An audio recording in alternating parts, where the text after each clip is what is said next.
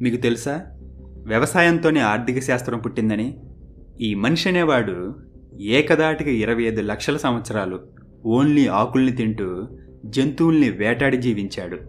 ఒక పక్క నుంచి జనాభా విపరీతంగా పెరుగుతుంది. మరో పక్క నుంచి దుంపలు ఆకులు సరిపోవడం లేదు. ఇంకొక పక్క నుంచి వేట సురక్షితంగా లేదు. దాంతో ఆకలి విలయతాండవం చేస్తుంది. సరిగ్గా అదే టైంలో చరిత్రని శాశ్వతంగా మార్చేసిన ఒక అద్భుతం పురుడు పోసుకుంది. ఆ అద్భుతమే వ్యవసాయం. చుట్టూ ఉన్న నేచర్ని గమనించి ఈ తోకలేని కొద్ది భూమిని సాగు చేశాడు. మొదట్లో కొంచెం ఎక్కువగా పండించిన పంట గోధుమ వరి. బట్ ఈ గోధుమల్ని పండించడం అంత ఈజీ మాత్రం కాలేదు.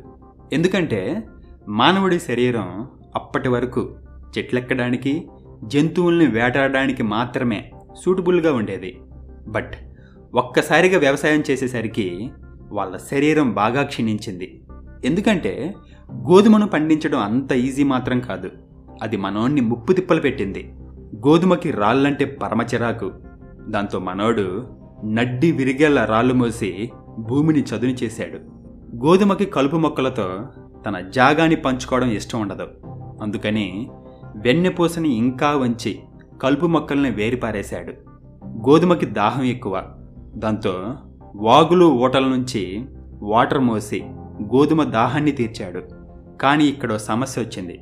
తనకి అలవాట్లు లేని పనుల్ని ఒకేసారి చేయడం వల్ల వాళ్ళ వెన్నెముక మోకాళ్ళు మెడలు పాదాలు బాగా వంపులు తిరిగి వాళ్ళ ఆరోగ్యం క్షీణించింది.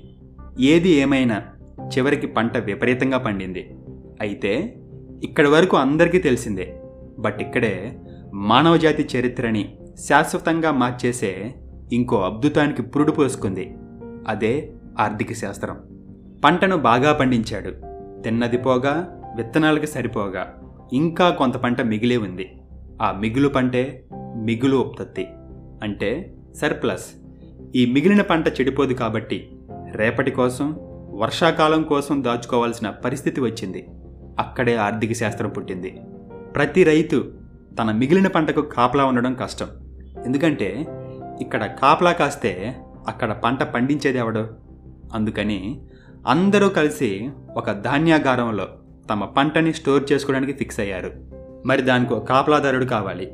ఎగ్జాక్ట్గా ఇక్కడి నుంచే రాత అప్పు డబ్బు రాజ్యాలు పుట్టుకొచ్చాయి. ఎవడెవడు ఎంత పంట దాచాడో తెలుసుకోవడానికి గుర్తుగా కొన్ని గీతలు రాశారు. అక్కడే రాత పుట్టింది.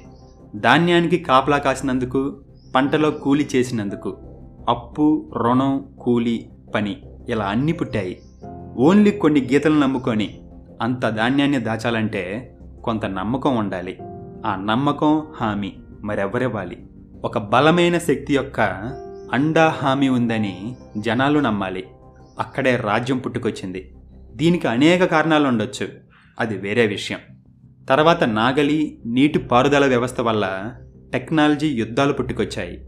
పంట కుప్పలు కుప్పలుగా ఎక్కువ అవడం వల్ల పాడైపోవడం వల్ల కొన్ని ఇతర కారణాల వల్ల కూడా కొత్త పురుగులు వైరస్లు పుట్టుకొచ్చాయి. మిగిలిన మాల్ను అమ్ముకోవడానికి వర్తకం మొదలైంది.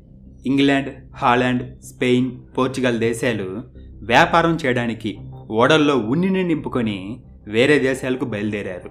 ఇంగ్లాండ్ నుండి చైనా వచ్చి చైనా పట్టుతో మారకం వేసుకొని ఆ పట్టుతో జపాన్లో ఖడ్గాల్ని కొనుగోలు చేసి అక్కడి నుండి బొంబాయి వచ్చి ఆ ఖడ్గాల్ని అమ్మి సుగంధ ద్రవ్యాలతో మారకం వేసుకునేవాళ్ళు.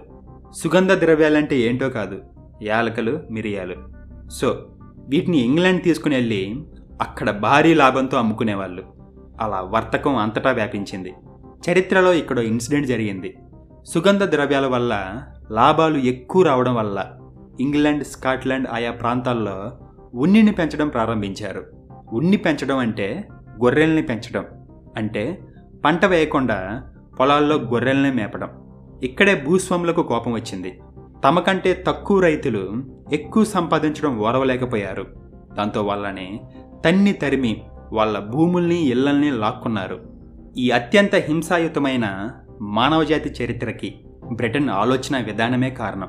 తన్ని తరిమేయడం వల్ల ఇల్లు వాకిల్లు లేని వాళ్ళు ఏదుంటే ఆ పని చేసి తమ శ్రమని అమ్ముకోవడం మొదలుపెట్టారు.